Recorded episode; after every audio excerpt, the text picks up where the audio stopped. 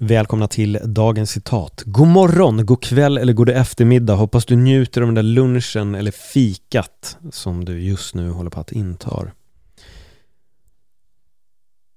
Idag så ska vi besöka Seno en gång till. Det här är ett väldigt intressant citat och jag har Ja, vi får se vad jag har för tolkningar på det. Är du redo? Stålsätt dina känslor så att livet kan skada dig så lite som möjligt. Vad tänker du när du hör de här orden? Stålsätt dina känslor så att livet kan skada dig så lite som möjligt. Jag tycker att det här första meningen eller första delen av meningen trycker egentligen på någonting som är väldigt stoiskt och också på ett sätt ett ganska stort missförstånd om stoicismen. Där många tror att det handlar om att bli känslokall, fast jag håller inte med, det handlar inte om det. Du kan fortfarande stålsätta dina känslor utan att bli känslokall.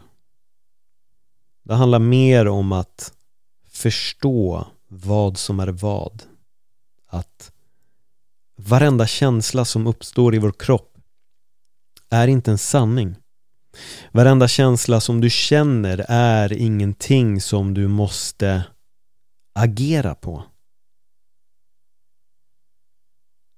Och om du ändå lär dig lite att förstå skillnaden på vilken känsla som är äkta eller inte så kommer livet att skada dig så lite som möjligt. Men om vi hela tiden tar illa upp, blir irriterade, blir besvärade eller förargade så um, kommer vi leva ett ganska jobbigt liv.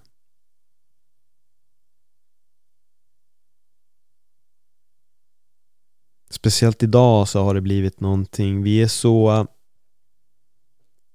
Många har blivit väldigt, väldigt, väldigt känsliga. Jag har lyft det här så många gånger. Det är som att idag applåderar vi och jublar åt folk som tycker sig bli kränkt eller har fått en liten dålig upplevelse någonstans. Jag tror mer att man behöver verkligen stålsätta sina känslor emot vissa saker. Vi, vi, behöver inte gå in i allting. Om någon säger någonting som vi tycker är dumt så kan man absolut tycka att det är dumt och så kan man gå vidare med sitt eget liv fortsätta vattna sina egna blommor och eh, dricka sitt eget kaffe och bara förstå att mm, det det är ingen person som jag har någon samverkan med så jag kan ha det så bra som jag vill. Hur är känslor för dig? Hur, eh, hur mycket tar du åt dig utav? Känner du att mycket kryper under skinnet på dig? Känner du att du kanske måste stålsätta dig ibland? återigen, det handlar inte om att bli känslokall. Det är nog det största missförståndet. Jag har själv känt i stunder Alltså jag vet inte om jag har blivit mer känslokall för jag upplevde mig mycket känsligare förr. Men jag har nog förstått skillnaden på vad som är vad. Vad är viktigt? Vad är inte viktigt? Och det är väldigt lätt att gå in i de här känslorna när de kommer att ja, att de tar skada. Men om man kan stålsätta sig emot dem så kommer det inte att skada dig. Och det är det vi behöver göra. Och återigen, det handlar inte om att bli känslokall. Det handlar bara om att inte gå in i allting så otroligt mycket. Hur landar de här orden hos dig? Hur blev du prickad av det här? På vilken sida av känslorna känner du att du står på? Känner du att det är ett besvär? Känner du att känslorna påverkar dig mycket under vardagen? Känner du att du tar åt dig av precis egentligen alla känslor som dyker upp?